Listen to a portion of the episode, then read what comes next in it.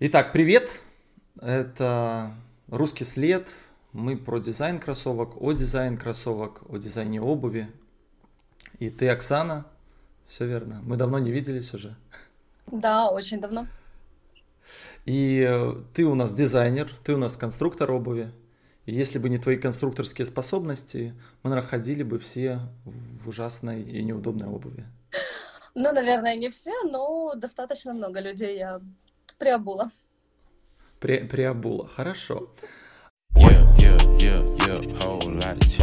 Итак, вообще о себе расскажи, откуда ты и почему обувь? А, я из Киева. А, в 2004 году я ушла учиться в техникум. А, хотя это было очень странно, потому что у нас заведено заканчивать 11 классов, идти в университеты, но угу. я с детства хотела быть модельером одежды, и из-за нездоровой а, погоды в классе и в школе родители узнали о хорошей а, программе в техникуме легкой промышленности в Киеве, и я пошла учиться на модельера обуви, потому что одежда была с 11 класса, к сожалению. А, и все. А теперь уже к радости, ага. потому что специально для этого я в 11 или в 12 лет пошла учиться в художественную школу, потому что я знала, что поступать в университет необходимо с корочкой, что ты закончил mm. художественную школу. По крайней мере, тогда так было. Сейчас уже можно поступать и без. В техникум конкурс, он намного легче, потому что э, у нас принято получать высшее образование, а, э, скажем, э, если ты идешь на конструктора обуви, дизайнера обуви, вообще все, что связано с работой, которая предполагает ручной труд какой-либо, в университете этому не учат, там учат теории. И, соответственно, да. я очень счастлива, что я пошла в техникум, и у нас любовь наших преподавателей, она привела к тому, что все влюбляются в эту профессию. Ты ну, или в нее влюбляешься, или, конечно. А, вообще, да. ну, дизайн обуви — это не о заработке, в первую очередь, это о любви. Да. Потому что э, ты сталкиваешься с таким угнетением и своего таланта, когда тебе рассказывают, ты рисуешь, ты не так, и ты учишь и академический рисунок, и э, всякие композиции, и ты постоянно учишься, потом ты приходишь на первую работу, а первую работу найти очень сложно. Если, конечно, у тебя нет а, достаточно средств, чтобы открыть какое-то свое, или достаточно амбиций, и ты не смотришь на качество. Но знаешь, а, представь, ты закончила техникум, без опыта особо в предпринимательстве, идешь что-то делать свое, наверное, тяжело. Все-таки нужно на кого-то поработать, посмотреть кухню изнутри. А, знаешь, а, у меня есть примеры ребят, которые после техникума э, чуть-чуть поработали, буквально там 2-3 месяца. Они столкнулись с эм, а, всякой бюрократией, там, письменной, документацией, с тем, что тебя все время прессуют и производственники, и владельцы, которые хотят что-то от тебя определенное. И они ушли, скажем так, э, работать на себя, они, конечно, не сделали каких-то очень больших э, предприятий или там сверх оно какое-то известное, но ребята для себя э, зарабатывают и ведут какую-то свою определенную нишу, есть у них своя клиентура. Если им нравится то качество, которое они дают, им нравится э, тот дизайн, который они дают, и э, то, что они там уже не особо меняются в стилистике 10 лет, ну, это окей, никаких вопросов. Просто я поработав, например, на уже достаточно большом количестве компаний, а, э, в очень разном и ценовом сегменте, и в а, масштабах производственных разных. А, у меня сейчас совсем другое требование к качеству, которое я хочу давать человеку. И, соответственно, я уже увидела очень много. Мне очень сложно создать что-то свое. Да, да. А где ты проработала? Расскажи, вот о всех предприятиях, их же уже много было. Давай начнем, Вкратце. наверное, с э, первой сначала. работы. Да, да, сначала. Кстати, а... Ильяс, да, наверное, смотрела, он вот тут да. показывал свой первый скетч, мы тут тоже твой mm. покажем. первый обувной? Найдешь его? Э, первый обувной, наверное, нет, потому что это будет техникум, это лет 15 ага. мне было. А, ага. То есть это больше ну, 10 лет начальное. назад. Я думаю, что что-то начальное, по крайней мере, какие-то работы с э, диплома у меня точно угу. должны быть. Клево, все, вот тут покажем. А, Итак, как... о работе. О работе. Первая работа. С чем мы сталкиваемся, с какими проблемами, да, наверное? А, с тем, что в а, любом а, вузе, техникуме, неважно, где вы учитесь, вас будут учить, как э, и говорить, что вы очень талантливы, и вы будете тоже видеть свои идеи, и все новое, каждое ремешок, каждая деталь вам будет казаться новой. Соответственно, будет много амбиций, много энергии и желания это все воплощать в жизнь. Так. А потом все это разбивается просто о реальность того, что идти а, на этот пошив, ну, он у нас достаточно специфический, и в основном там будешь делать каких-то или крокодилов, или какую-то обувь для клипов. То есть, mm-hmm. ну, сказать, что там будешь делать что-то супер красивое свое, ну, нет. И ну, в основном идешь куда-то, куда тебя берут. А берут тебя без опыта немного куда. И а, придя на фабрику, надо просто очень хорошо понимать, что это первый опыт. И если фабрика оснащена да. хорошим количеством оборудования, а, хорошими какими-то программными, системными возможностями, раньше такого не было, все резали руками, то есть, ну, как бы такое развитие было не сильно большое, mm-hmm. но при этом, а, когда на фабрике есть хорошее оборудование, ты можешь очень много всего узнать для себя, для будущего. То есть просто надо побыть э, на предприятии столько, сколько ты сможешь выдержать морально, а, и пока ты не будешь делать просто вот эту вот бабушкину радость идеально. А бабушкам тоже надо что-то носить. Так что, ну... Да, всем нужна обувь. Всем нужна обувь, и а, тебе, как молодому специалисту, нужен опыт, потому что а, моя первая работа случилась со мной в 19 или 20 лет. Ну, о каком а, понимании качественного дизайна можно говорить? А, тогда вообще не было дизайна в стране. Да, а что за компания была? Это была фабрика в пригороде Киева. Открыл ее молодой э, парень э, из Ирана, насколько я помню, с братом. Mm-hmm. У них были свои магазины, они брали обувь в Турции, немножко в Украине. А в 2008 случился кризис, и э, стали mm-hmm. продавать очень много оборудования, очень много всяких э, штук. И они смогли взять в аренду хорошее помещение, такое бывший детский садик. И оборудовали там фабрику. Начинали с маленького кусочка этого здания. Сейчас я знаю, что все здание полностью под ними, и они там работают, и купили уже все оборудование. Здорово. И я очень счастлива, потому что когда я встречаю а, владельца фабрики, он мне говорит, что вот, вот мы уже купили ЗНК, и мы там уже все, у меня нет сапожников, у нас там полностью а, компьютеризированный раскрой, ну, очень круто, потому что я была первым а, модельером на фабрике, я сидела на пуфике и резала на досточке.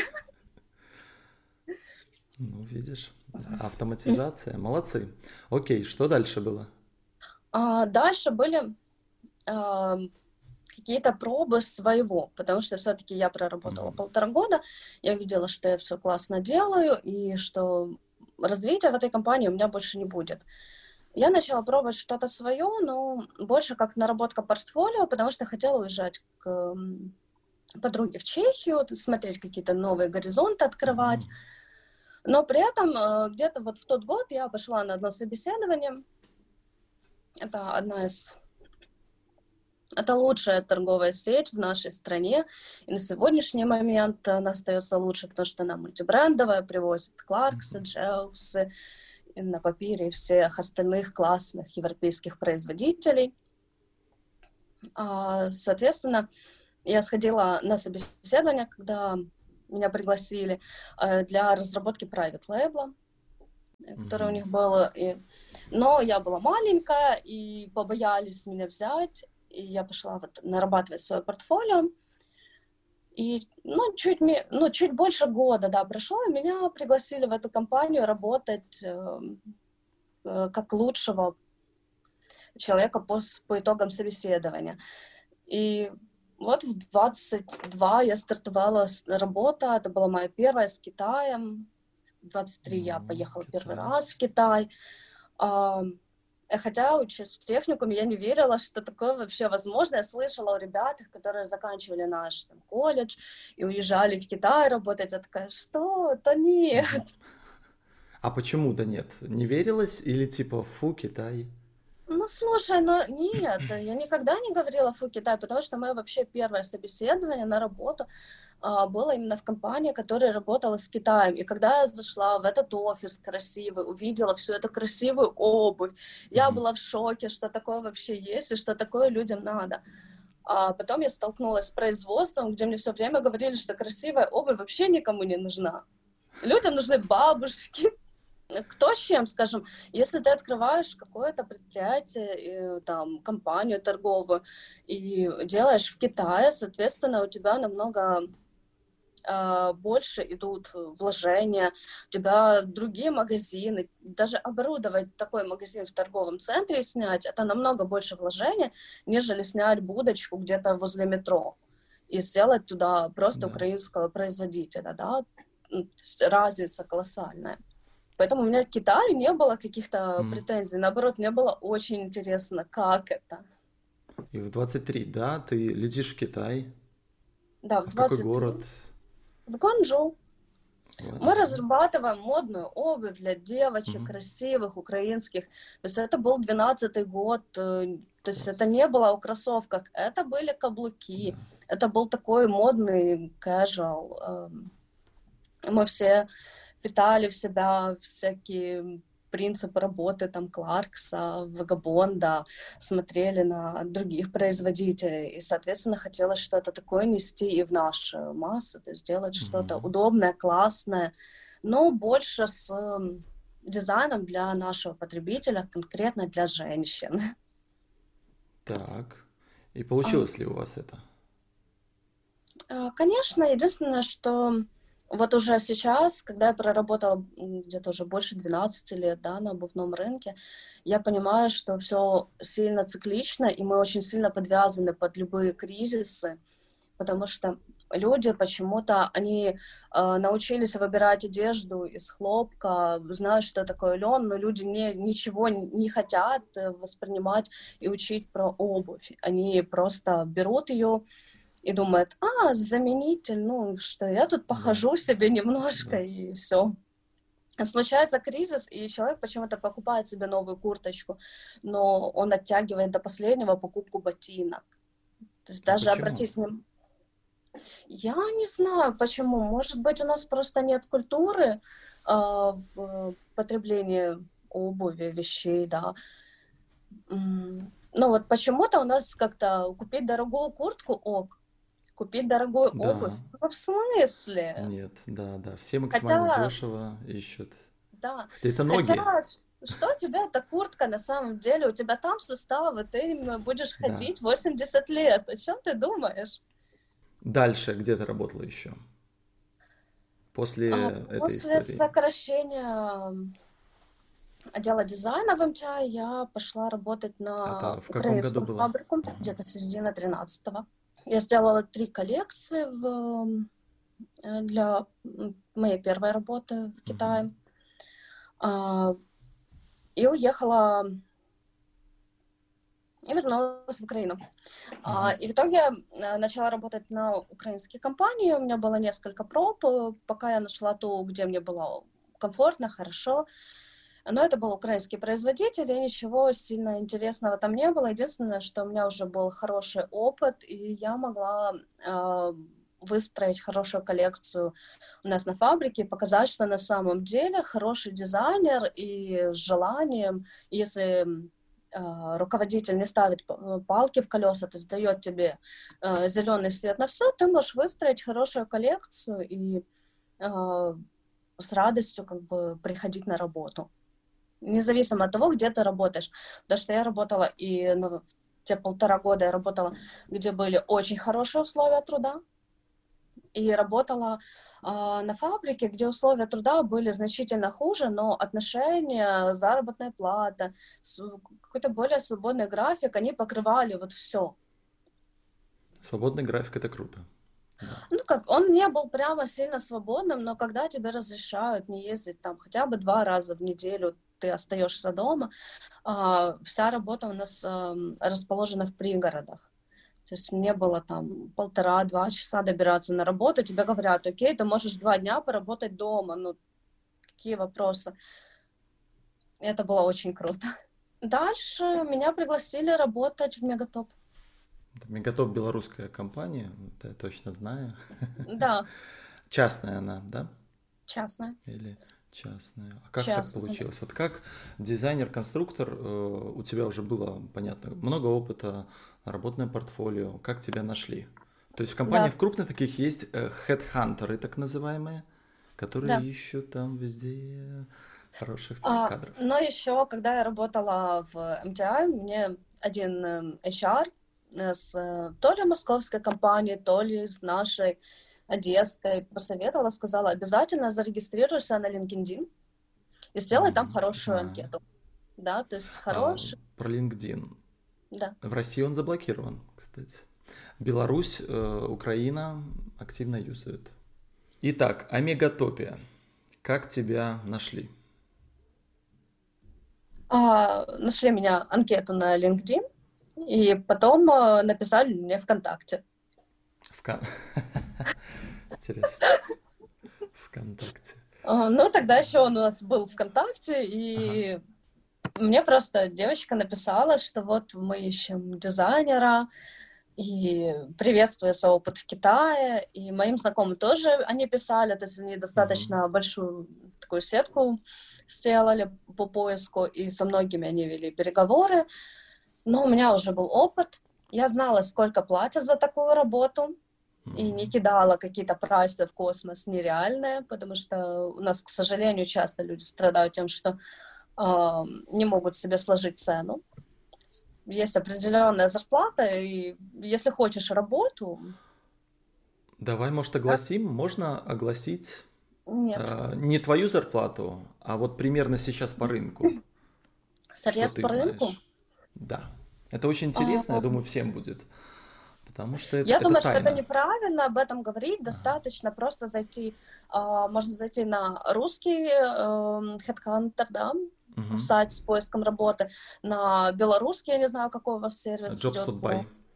Вот, э, в Украине это Work.ua, то есть заходишь туда, э, открываешь вкладку для э, поиска работы и открываешь вкладку для того, кто ищет э, работника. Смотришь на срез, что просят люди, смотришь на их опыт и делаешь себе какую-то среднестатистическую цену, что ты для себя хочешь получить.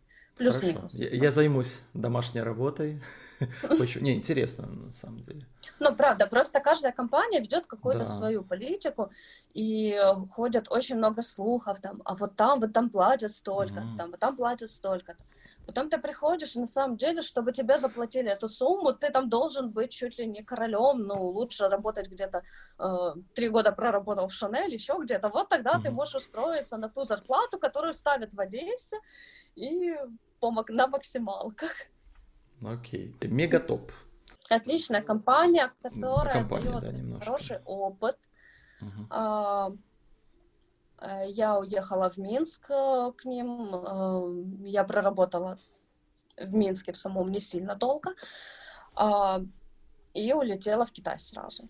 Я была первым дизайнером, который улетел в Китай, поэтому все это было очень сложно. Мы как-то так, мы прощупывали почву, и первый раз мы ее прощупали очень хорошо, и у нас все очень классно получилось, и мы уже на эмоциях сделали очень такой большой план, и мы даже не думали о том, что что-то где-то на каком-то этапе может провалиться. Но. Или без но. И провалилось. А, Потому это что, у было? нас а, разные сезоны, и в разные сезоны мы работаем с разными фабриками.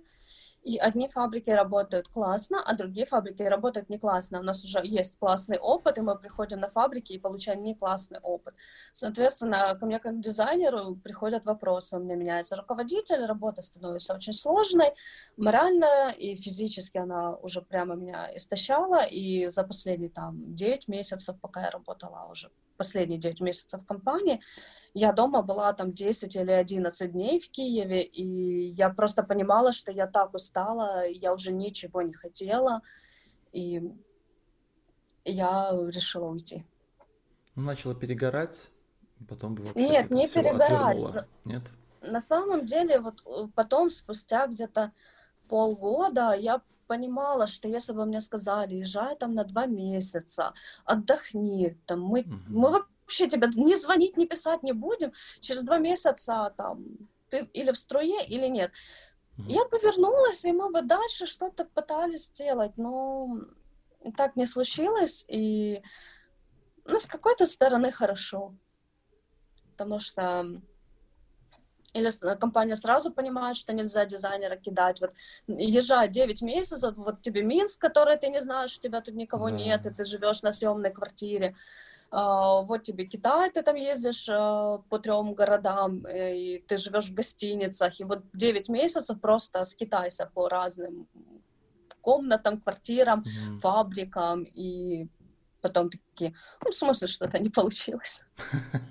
То есть, когда особенно, ну, там, фабрика что-то не делает, на фабрику тоже может прийти какой-то более крупный клиент, и они такие говорят, ну, как бы, нет, ваша коллекция у нас не в приоритете, они просто не делают. Ну, что ты можешь сделать как дизайнер, если а, компания не, не наладила связь между Да. И а, никаких рычагов взаимодействия нету. Ну, конечно. Да. Ну, то есть э, ты приходишь, и тебе фабрика говорит, ну, как бы, ты классная, все классно, но у нас есть новый клиент, и мы не будем вам разрабатывать. Mm. То есть, ну, и почему тогда дизайнера обвиняют в этом? Но вообще это, это очень, там все такое. очень классная компания. Я ее вообще всем рекомендую, кто туда сможет пойти, поработать, потому что она дает ну, нереально колоссальный опыт. По крайней мере, если говорить о ребятах из России, там, конечно, в Москве есть очень много компаний, есть где работать. Но если говорить о нашем срезе Украина и Беларусь, Беларусь. конечно же, ну, мегатоп, он прямо супер. Я бы да. его повторила угу. прямо с радостью. Может быть. Не, ну, скажем, если вернуть время назад, я бы его повторяла и не отказывалась бы ни в коем случае. Класс. Хорошо. Мегатоп проработала там. Что дальше? А, вернулась в Украину. А, пошла работать э, к друзьям, где я раньше работала. Э, решив, что всех денег не заработаешь, надо заниматься собой и тем, что я упускала, пока я там полтора года колесила. То есть у меня не было же возможности там не ходить там в зал там, или там с друзьями куда-то, э, заниматься, учиться. То есть я просто работала, работала и работала. На износ. Да. А, и тут приехав в Украину, я решила, что я буду заниматься больше какой-то своей внутренней составляющей, нежели работы. Но потом меня пригласили работать э, в компанию Этнодом, HLX, куда ты приезжал. Да, а, знаю такое. И это было что-то новое для меня, потому что это была уже работа и как руководителя, и вести бренд, и делать для него стилистику. Возможно, что-то было не так может быть, что-то было и так. То есть не могу сейчас сказать, но мы проработали три года. Э, год компания проработала вот без меня, и сейчас они, насколько я знаю, не закрылись. Но это очень классный опыт был. Это очень классный опыт, потому что, да, и очень большой плюс в том, что ну, не сильно там меня как-то э, в финансовом плане давили. То есть я могла в целом делать то, что я хочу, но, конечно же, я учитывала реакции владельцев, и они не всегда были такими. То есть все равно так или иначе надо, чтобы твой э, работодатель был доволен работой. Из а, Сам... что-нибудь покажем, кстати. Вот тут. Хорошо. Из того, что ты делала, самое яркое, классное. В целом, э, это очень классный опыт, потому что вот как ты будешь руководить, как будешь выстраивать э, взаимоотношения с работниками, потому что одно дело, когда ты работаешь с менеджерами и работаешь с классными фабриками где-то в Китае, и для тебя все это делают, и все оно такое красивое по итогу, uh-huh. и совсем другое это когда ты работаешь э, в Украине, где тебе могут подошву делать там три месяца, где каблуки могут ехать там тоже неизвестное количество времени, прийти не такими, как ты себе их представлял, а, где ты полностью вот просто в таких очень тесных каких-то рамках ходишь, потому что просто нет комплектующих каких-то классных, и вы все работаете над них и тех же комплектующих. И если я еще как дизайнер, я никогда старалась не взаимствовать какие-то идеи у других ребят, э, то есть наших там конкурентов. А наши же конкуренты спокойно могли сделать такие же броги, как у нас, такие же мюли, как у нас, или Э, вплоть до того, что мы находили фотографии, просто фотографии с нашего сайта в аккаунтах mm-hmm. в Инстаграме. То есть, в смысле? Ну да, такое. Вы даже не сделали это mm-hmm. на своих комплектующих? Скопируйте, классно, если вы копируете. Вообще очень да, круто, это комплимент. дизайн копирует, да. Но ну, хоть как-то в своем уже репертуаре сделайте это. После Highlex что было потом? Последняя компания, в которой ты сейчас работаешь на данный момент? Да, да. Uh, Highlex, uh, ну, я выгорела морально. Я не видела, что я хочу делать дальше. И я понимала, что я больше не могу разбираться в дрязгах сапожников, швей и, mm-hmm. и всех остальных. Просто-напросто, когда ты хочешь заниматься дизайном, а вместо этого ты выясняешь отношения с заготовщиком, но это не прикольно вообще, это морально Согласен. вообще не в том. Меня пригласили пособеседоваться в несколько компаний, и э, от определенных работ я отказалась, хотя они были интересными, надо было полностью уезжать э, в Китай. Я не сильно хотела Снова. уезжать в Ванчжоу. Ну, скажем, мне там уже была такая работа о переезде. То есть это mm-hmm. чуть-чуть по-другому. Когда ты приезжаешь в определенный город, да, тебя могут потом отправить еще куда-то в какую-то провинцию, у тебя будет фабрика за пределами города. То есть ты же все равно будешь работать там, ну, с десятком фабрик. Как минимум это будет 3-4 фабрики. Да. Но при этом или там тебя могут попросить поехать там, как технолога что-то проверить, или какую-то новую фабрику найдут, и так как ты в Китае, ты туда себе едешь, говоришь там, ну, она подходит, не подходит. А как ты определяешь это? Ну, у тебя же уже много практики, опыта. Как? Ну как, приезжаешь на фабрику, так. смотришь условия труда, смотришь э, шоурум, смотришь, кто работает с этими фабриками. Спрашиваешь Они ценовую... разглашают эту информацию. С кем они Ну, они называют, конечно, своих да? клиентов. Но для каждой фабрики работать с каким-то классным брендом – это показатель. А, с другой стороны, ты можешь приехать на фабрику, и они будут говорить, что они работают с теми, там, с теми, с теми, а на самом деле, скажем, есть компании, у которых есть цех по разработке уже в Китае, uh-huh. свой личный у них сидят свои личные конструктора, работают свои личные дизайнеры, технологи, очень часто, скажем, там, а, ну, так работают русские компании. У них больше бюджеты,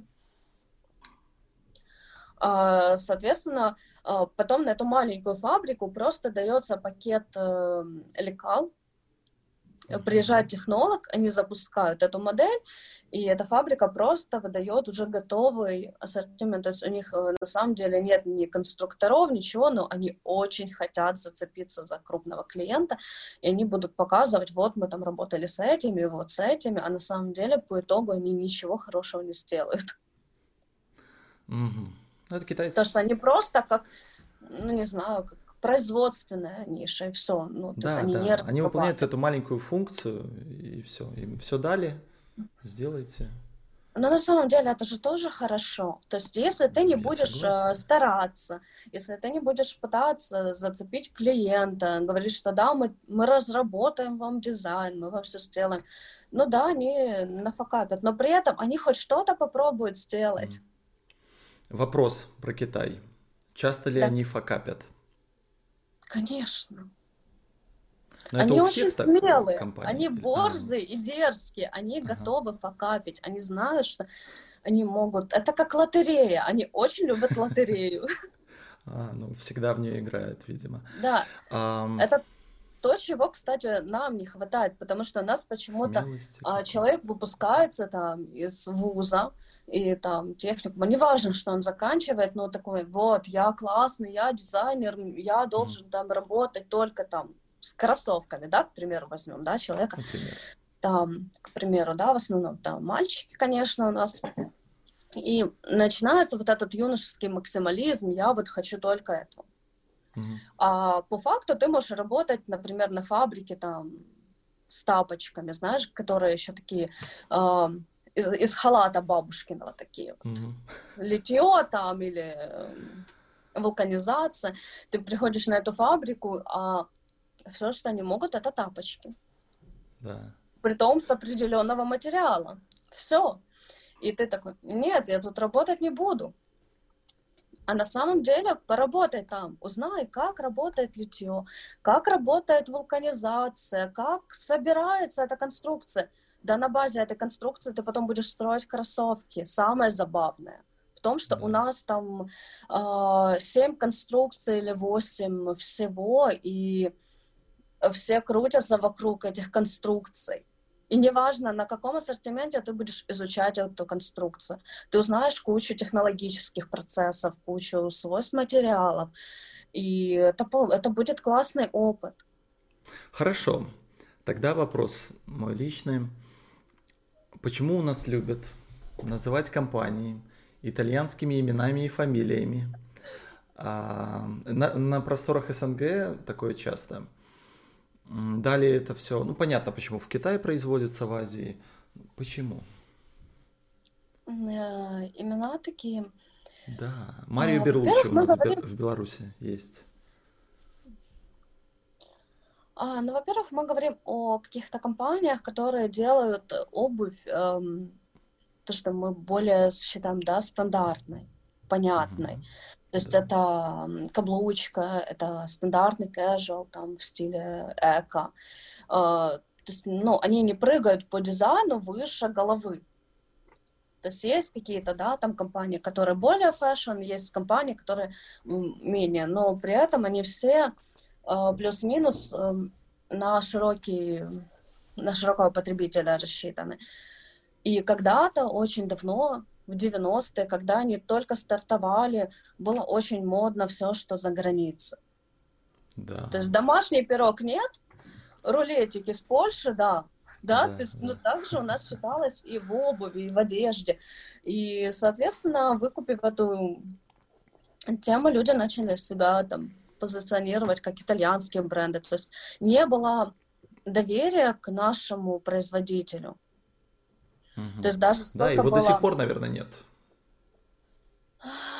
Ну, как сказать, смотри, например, а, работая с одной компанией, э, идея компании была в том, что вот там была девушка, она жила в Лондоне, она создала свой бренд, и когда-то немножко этот бренд делали и в Украине, а по факту делали потом уже и в Китае, и немножко брали Италии, и Испании, то есть там разные были страны, а, но при этом вот изначальная история о, том, о девушке из Лондона. Ну, если у нас люди это хавают, Потом люди узнали, то есть компания написала, что да, как бы это все история, это просто как бы маркетинговый ход. Потому что это красиво. Мы да. все хотим верить История. в какую-то сказку, да. да сказка. Мы воспитаны на сказках в детстве, соответственно, вот э, и взрослому тоже приятно, да. Мы, мы до сих пор верим в чудеса на Рождество. А, да. Соответственно, обувь, которая идет э, за границей, всегда кажется лучше. Да, Потому априори, что там ну вот уже по факту, да. Главное да. название, что было все, качество лучше. Угу, я понял. Э, хотя, конечно же, очень много подделок и очень много э, проблем и у самых, самих известных брендов, э, потому что их не то, что там, скажем, подделывают, как часто в наши страны берутся вещи, которые много лет могут лежать на складах. Да, да вот они просто там по 10 лет лежат на складах, или брать какие-то стоки также в магазины, или же достаточно, я не знаю, как в Беларуси, у нас такое вот существует, когда компания берет э, какой-то известный бренд, и из года в год они повторяют одну и ту же модель. И когда приходит э, момент жесткого сейла, они эту модель просто или снимают с продажи, или ставят, э, что она переходит в новую коллекцию и ставят там на нее не минус 50, минус 70, там хотя бы минус 40, они ставят на нее минус 10. Новая коллекция. И... Забавно. Да, и когда у нас были открыты границы, конечно же, в Украине еще и с безвизом, э, ребята, все, кто понимают эту тему, кто могут, спокойно ездили в Европу, покупали там обувочку себе и обходили стороной такие магазины. Сейчас, когда в условиях карантина, конечно же, такой уже возможности нет, но опять-таки есть заказы. Все можно заказать, все да, приедет. интернет-торговля процветает. Yeah, yeah, yeah, О материалах. Какие новые материалы, с какими новыми ты работала? Может, есть какие-то интересные? Потому что 2020 год почти mm-hmm. уже закончился. Что нас ждет дальше, может быть, по материалам? Может, ты видишь какую-то, чувствуешь волну? Расскажи нам.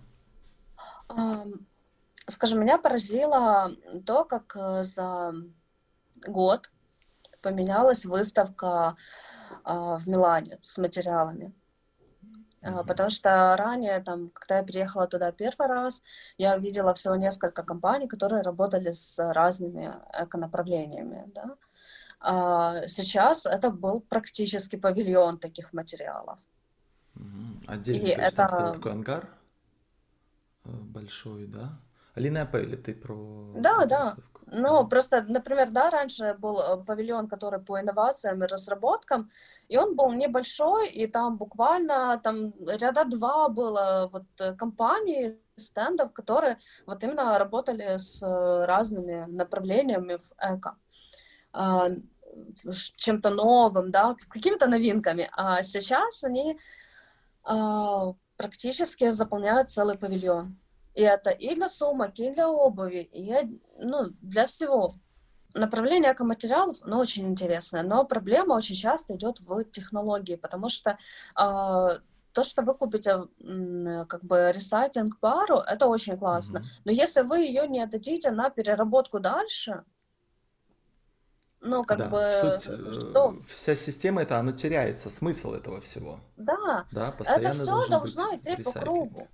Да, и да. если вы считаете, что там это не важно, это очень важно, потому что купив э, пару из любого заменителя, из эко-кожи, если вы не сдаете ее на переработку, 300 лет она будет лежать у вас э, за городом на свалке. То есть э, сразу давайте говорить прямо то, что у нас нет перерабатывающих заводов практически, и все у нас сваливается у нас под городом. Большая проблема, в, в целом в fashion-индустрии, ты знаешь. Э, да, особенно с fast fashion ом. Хорошо, что а сейчас, вот, сейчас вот как раз э, вот момент всех карантинов, момент, когда запустился тот же ТикТок и угу. все такие более э, соцсети, которые связаны с э, прямым контактом, да, мы стали говорить о этих проблемах, потому что раньше мы видели просто красивую картинку в Инстаграме, мы хотели ей соответствовать, и никто не говорил о том, что за этой картинкой. За а, этой картинкой беды. Но, к сожалению, а, у нас а, говорить о том, что наш потребитель много потребляет, там потом выбрасывает, нет мы вот э, на уровне развитых стран мы вообще не потребляем. Согласен. Вот вообще для нас пойти в Зару это шопинг. Для Штатов пойти в Зару это, ну, как бы... Ну, то есть это нельзя сравнить о том, то, сколько у нас покупают одежды и сколько у нас, э, сколько покупают ее в Европе. И у нас нет такого потребительства, как э, в Европе, где люди просто ходят на шопинг, ничего не меряют, покупают, а потом оно или остается у них в гардеробе, потом приходят к нам там на секонды, и, или, ну, идут и сдают эту одежду назад э, там, на следующие выходные. То есть у нас да. этого развлечения нет. У нас люди осознанно да. подходят к гардеробу. И очень осознанно. Согласен. А, а вот про ресайклинг обуви. Может, где-то что-то читала, знаешь, где ее все-таки перерабатывают? Ну, основа производства, конечно, идет э, в Китае. Да. Э, там как бы много можно и выловить, э, они много, очень много потребляют, соответственно, есть из чего делать. Очень классно то, что именно в, э, в странах Азии и располагаются вот такие вот компании, которые делают ресайклинг. Mm-hmm. А, в первую очередь, конечно, лучше всего, если уже, правда, э, человеку хочется купить такую обувь, покупать э, известных брендов, да, там тот же Nike. То есть ребята выпускают э, партии, всякие серии регулярно. Да, Просто да. читайте новости, покупайте, заказывайте эти модели. Кроме того, они же не делают какую-то новую форму. Зачастую это идет апгрейд чего-то старого. Если да. вам в ней удобно, вы уже спокойно можете заказать это на сайте. Хорошо. А, купил, отходил.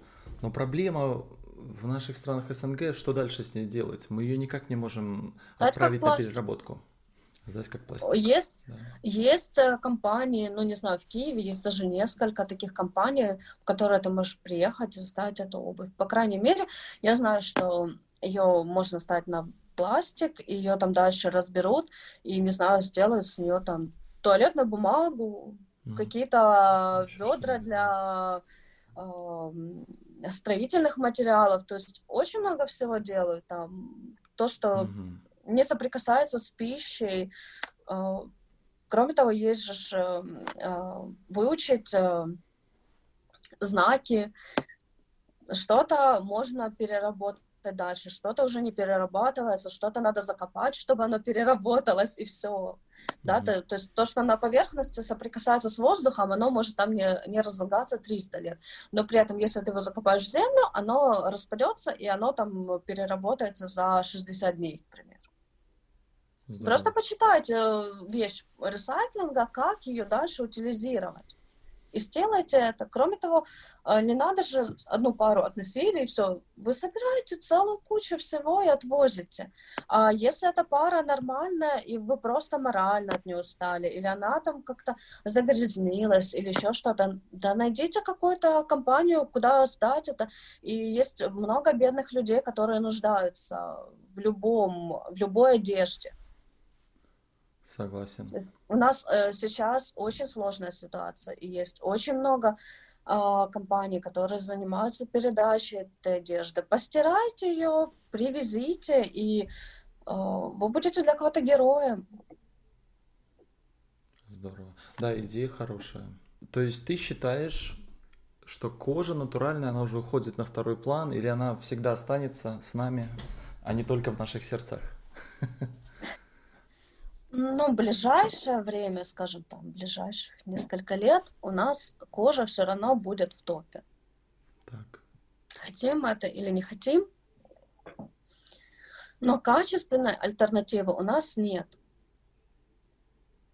По разным причинам, но в основном потому что, как я вижу проблему, это то, что у нас э, обувь начинается с дизайна скажем, если человеку там 16 лет хочет заниматься обувью, не иди учиться на обувь, иди учиться на химика, на физика, на, люб... не знаю, на программиста, неважно куда, но там, где ты получишь э, образование, которое э, покроет ту нишу, которую не понимает дизайнер. Если ты, конечно, mm-hmm. только рисуешь и больше ничего не понимаешь, как бы классно, будешь работать только с дизайном. Э, но вот э, дизайнеры очень часто отталкиваются не от технологии, а от э, просто дизайна. Угу, и согласен. пока дизайнеру не будет интересно работать с материалами, не будет интересно разрабатывать новые материалы, думать о том, а что мы можем еще сделать, и из чего мы сможем сделать, до тех пор это не будет. А если ты, ну, я, например, на момент, когда я выпускалась из э, колледжа, университета, я 10 лет занималась академическим рисунком. О какой химической формуле для материалов да. можно говорить? Я могу только, э, не знаю, там, эй, мы там с тобой где-то были знакомы, помоги мне. То есть только вот каким-то таким, или найти человека, которому это будет интересно. И если же человек уже в взрослом, сознательном возрасте хочет чем-то заниматься, он уже понимает, что я нарисовала, я подтяну сюда там человека, который мне там какую-то химическую формулу там сделает, что-то там забодяжит, э, потянет еще какого-то конструктора, возможно, да, там из какой-то другой области, потому что э, Тут очень много всяких э, вариаций есть. И сделает уже что-то классное. Но зачастую, когда мы говорим там о любом из э, видеообуви, в первую очередь мы говорим о дизайне. И пока мы говорим о дизайне, нет э, разговора о технологическом, технологическим возможностям будущего. Окей. Уяснили. Лучший материал. Лучший э, материал. Всех времен на, на твое усмотрение для обуви, который самый практичный, самый универсальный, самый долговечный. Ноутбук. Ноутбук. Ну, если из кожи брать, то ноутбук, если из текстиля, это очень много текстилей, которые используются для э, всякой спецобуви, там для военных, там есть очень много, большой спектр очень классных материалов. Э, и если говорить о подошве, тут невозможно говорить, что есть какой-то универсальный материал, потому что мы подвязаны под сезонность. Да. Ну, и даже в любом материале мы всегда подвязаны под сезонность. И в толщине его, и в обработке, и во всем. Поэтому э, просто если мы говорим о качественной классной обуви, да, конечно же, есть определенный там из нубука ты не сделаешь лодочки, а из велюра ты не сделаешь э, ботинки для горнолыжного спорта. Соответственно, нет какого-то прямо сверхклассного материала, но есть какой-то вот между, который, наверное, самый популярный. Хорошо, о индустрии. Итак, как сильно на тебя и твою компанию в целом повлияла эта обстановка, этот год – в худшую, в лучшую сторону? Как считаешь?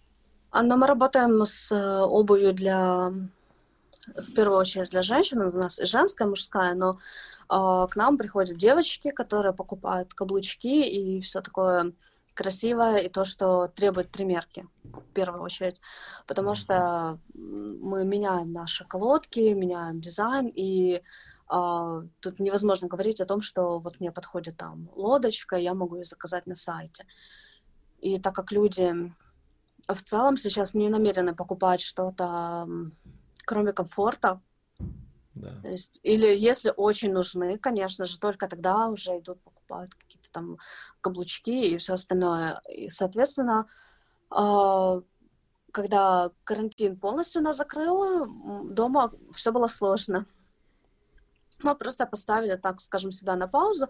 Конечно же, мы начали разрабатывать коллекцию, и э, мы как раз до этого съездили в Милан, поэтому в целом заряд был очень сильный, а потом угу. закрыли, и мы такие, что делать, как, и фабрики да, в Китае тоже паника. не понимали.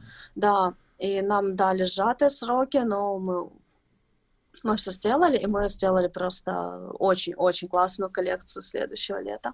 Скоро посмотрим. О коллекции. Как думаешь, вот компания обувные, чему будет посвящена коллекция вот, весна 2021, лето 2021? Яркости. Так а есть определенная уже цикличность, которую тоже можно просмотреть, просто проанализировав коллекции. Да, у нас есть экономический кризис, который идет там раз в 8 лет, 8 есть кризисы лет, маленькие, которые раз в 4 года нас бьют, там какие-то колебания, да, и, э, скажем так, коронавирус, он просто э, пришел к нам еще и в кризис э, финансовый. Соответственно, да. всем было очень сложно. А мир был настолько открыт, что морально сложно. И получается так, что люди в депрессии, и после любого, вообще после любой вспышки сильно э, какой-то депрессии, люди хотят яркости. Хорошо. Потому что э, вот можно сказать, что человек, я люблю красный, я люблю красный.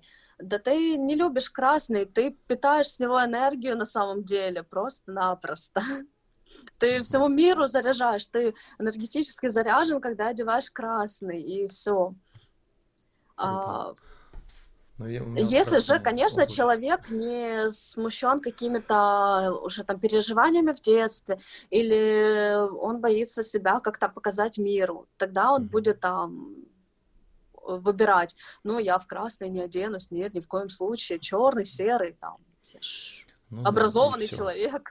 Угу. Так э, сразу у меня вопрос а, про черную обувь. Почему в Беларуси вся обувь черная? Потому что у нас постоянная депрессия здесь.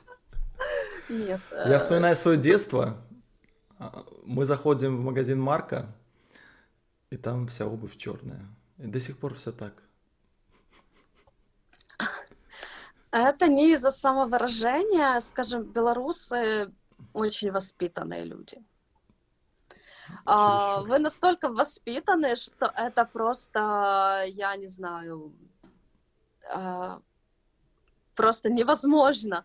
А, любой белорус будет думать о том, как он себя будет показывать. И когда я работала в Мегатопе, для меня было странным, что синий — это цвет. То есть это то, что уже а, Э, влечет за собой взгляды. Угу. Для, нас в Украине mm. синий, ну это как бы, ну второй черный там. У нас могут быть сезоны, когда красный это второй черный. Сейчас э, мы прописывали коллекцию, у нас там цвет это желтый, зеленый или фуксия, но в Беларуси цвет это синий. Mm-hmm. То есть у вас продается больше коричневый, там черный есть, а вот уже синего вот такая маленькая доля. Да, да меньше процента. Хорошо. А, ну, это все, все зависит от э, конечного потребителя, конечно же. Э, но у вас люди скромные, они думают о том, как они будут выглядеть. Э, кроме того, возможно, есть еще компании, у которых есть какие-то дресс-коды, и, соответственно, человек, который не зарабатывает сильно много, он не может позволить себе там пять пар обуви там.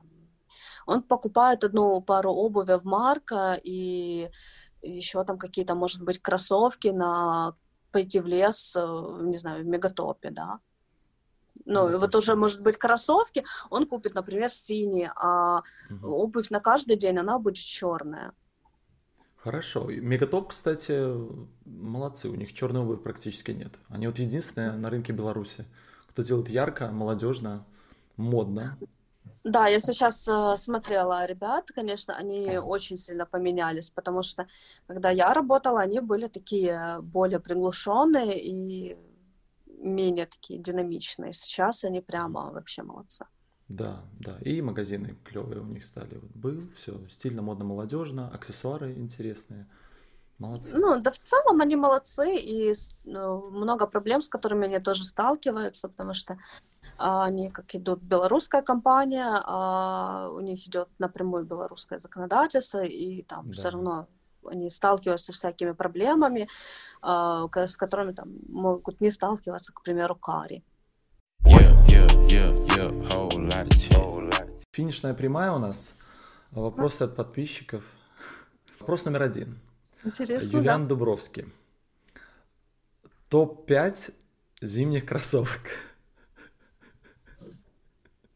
Это немножко не наш формат. Как, Давай я не буду называть есть. какие-то определенные да. бренды. Я считаю, что э, неправильно, потому что у каждого человека есть э, свои определенные э, характеристики, что ему надо. Например, если ты будешь да. стоять ждать транспорт на остановке, у тебя будет один топ кроссовок. А mm-hmm. если ты будешь ездить на машине, у тебя да. могут быть вообще там, не знаю, слета, которые остались. Да, да. Хорошо. В первую очередь, давай будем смотреть на материалы. То есть мы уже отходим от того, что зимние важное. кроссовки должны быть на меху. Да, мы отходим, кстати. То есть все, ну, как бы этого материала у нас в целом в зимней обуви, ну, как бы, ну, в смысле, а, есть хорошие всякие мембраны, есть инсулейт, то есть почитайте о том, что у вас находится под подкладкой, Ну, вот и от этого уже выбирайте. Смотри, попсовый материал Gore-Tex, как-то так он А, называется. Гортекс — М- это мембранная. водоотталкивающая пропитка. Ну, как бы, А, да, это мембрана водоотталкивающая, правильно. Хорошо. Она очень тоненькая, она есть дублированная, то есть они есть разные, но а, в Гортексе также есть много людей, которые говорят, а я купил, а оно ничего не дает. Эм, Это очень тонкая мембрана, и если она ничем не сдублированная, поступает на производство, если ее поставили не той стороной, она пропускает.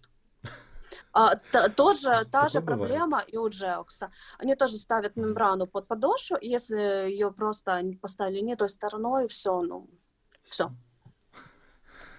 Ясно. Хорошо, следующий вопрос. Тренер с акцентом. Его задает?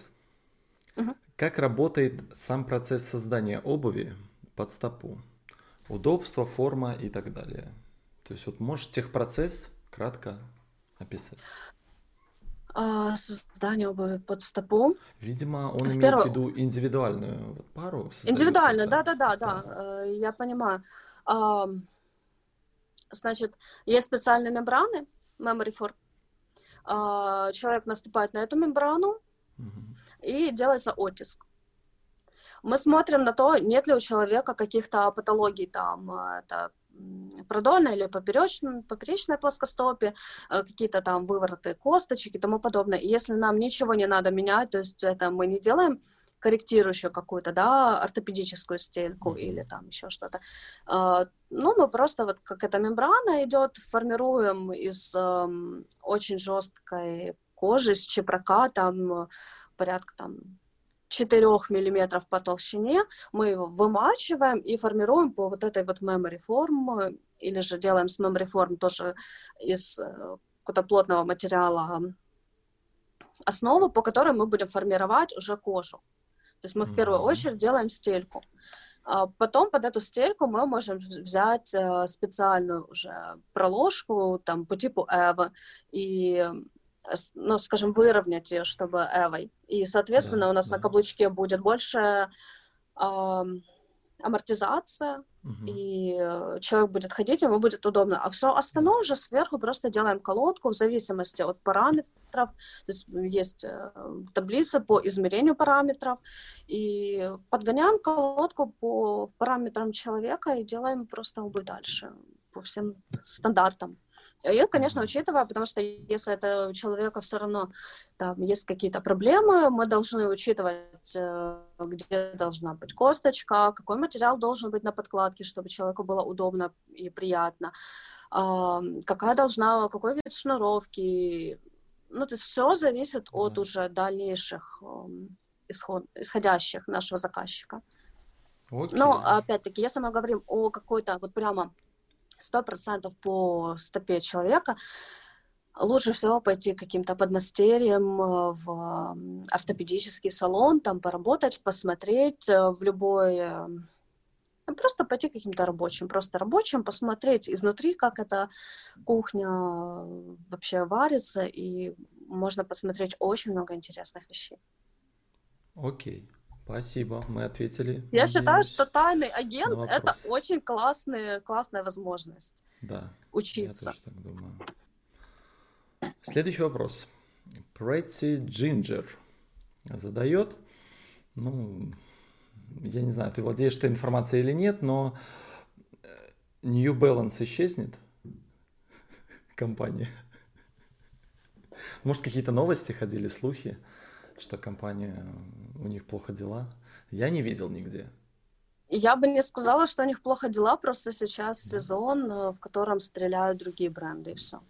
То есть Да, был да. период, прямо пик, когда у New Balance вышли напрямую, и они прямо Было все дело. ходили в New Balance. Сейчас, э, наверное, самой большой проблемой является то, что э, в Штатах New Balance выбирает такое поколение взрослых людей, и об этом начали разговаривать в наших кругах, и люди такие, что я не буду покупать обувь для пенсионеров. А, и для пенсионеров. плюс э, другие ага. компании делают более яркие какие-то коллаборации и постоянно на слуху, и, соответственно, э, интерес к другим компаниям выше. Но я считаю, у них такая история долгая, они никуда не должны уйти. Просто, как ты говорила, все циклично. Лет через пять оно снова оп, и стрельнет. Да, завтра New Balance могут замутить коллаборацию с любой э, селебрити из да. ТикТока, и вся 15-летняя молодежь пойдет покупать эту обувь, и все. Да. А, ну, не знаю, мало ли всякое может быть. Компания может закрыть, закрыться и по политическим каким-то проблемам, и финансовым. А, есть очень много подводных камней. Мы же не знаем, как компания работает. Я, я лично да. не знаю внутреннюю я кухню тоже, этой компании. Тем более не знаю. Ну, я не была там, я ни с кем не сталкивалась, поэтому знаю просто, что компании закрываются. Достаточно владельцу хорошо поиграть в Макао или там в Лас-Вегасе. А. Иногда бывает и такое. Бывает такое, да. И я надеюсь, мы ответили про эти джинджеры. Мы не знаем точного ответа на этот вопрос. А, и последний вопрос от Ильяса, от прошлого гостя. А, устаешь ли ты от обуви? Ну, видимо, не ходить в ней, а вообще вот в целом от этого всего. Я могу сказать, что я устаю и ходить от обуви. У меня есть э, э, фишка, которую я уже в себе приняла полностью. Я не работаю в офисе в обуви. У меня есть носочки, летом я прихожу, я просто одеваю носочки, все. И я хожу в носочках зимой, я или еще какие-то одну беру пару с собой, но если я в офисе или где-то в помещении, и мне надо работать, это ад адский, сидеть в обуви.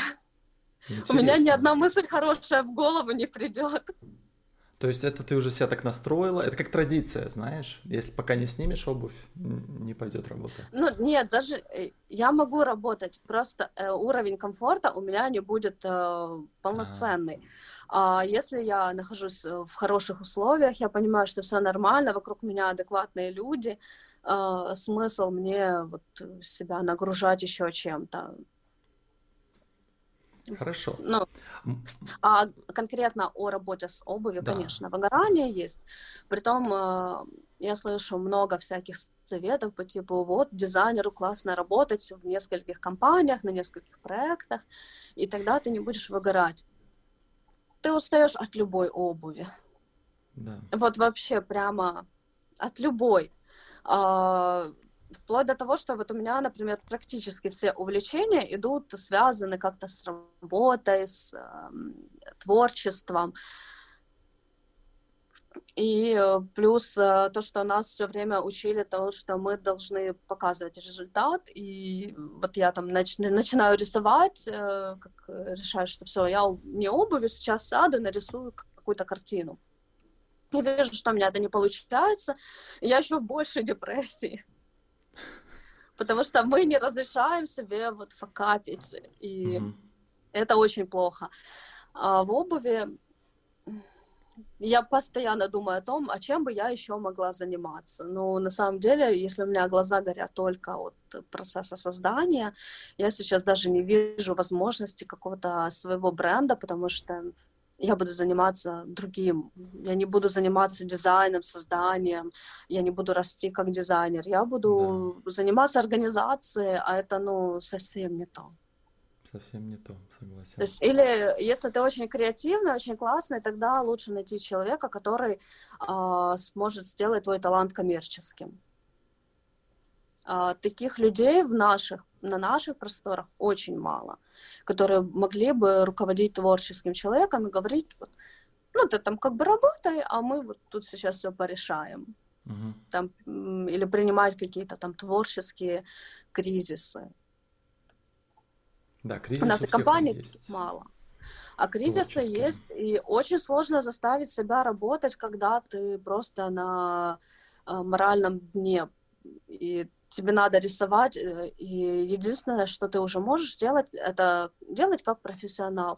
То есть просто ты не погружаешься в обувь, а ты знаешь, что ты работаешь на определенный срез, открываешь сайт и смотришь, что делают э, классные компании, которые mm-hmm. ты для себя считаешь какими-то лидерами там в данном срезе.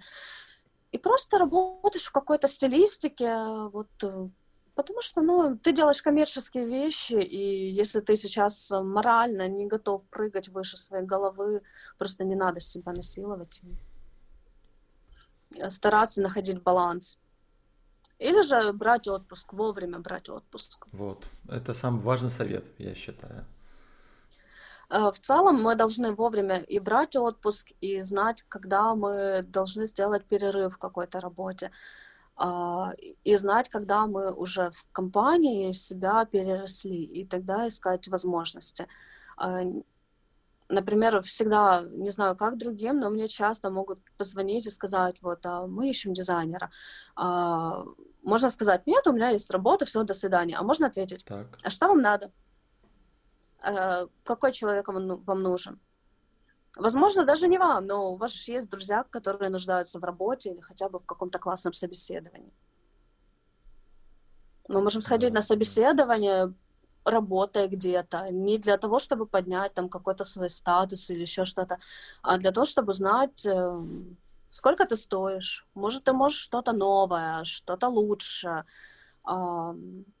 То есть, э, ну, сколько ты на компанию будешь работать, э, изучая компанию и понимая свой опыт? Ну, три сезона, четыре, а дальше будет накатано. Если компания не будет меняться, не будет менять какие-то свои коллекции, делать новые проекты,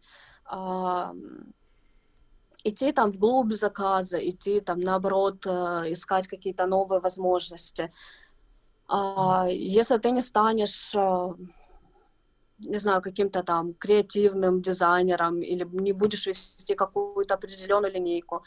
То есть ты просто будешь сидеть на своем месте, вот там 3-4 сезона, ты все, ты все знаешь, ты просто работаешь уже вот так вот, чисто mm-hmm. по накатанной схеме. И, соответственно, ты выгораешь, потому что у тебя нет возможности. Надо искать дальше. Okay. Или тебя найдут, или ты ищи все. И да. кто стучится, тому открывают. Согласен. Здорово. Я думаю, мы всем ответили на вопросы. Это были все вопросы. Отлично. Большое спасибо за интервью. И, Тебе спасибо. Как говорится, там, ставьте лайки, подписывайтесь, задавайте вопросы. Будем дальше отвечать и развивать этот канал. Все, всем пока.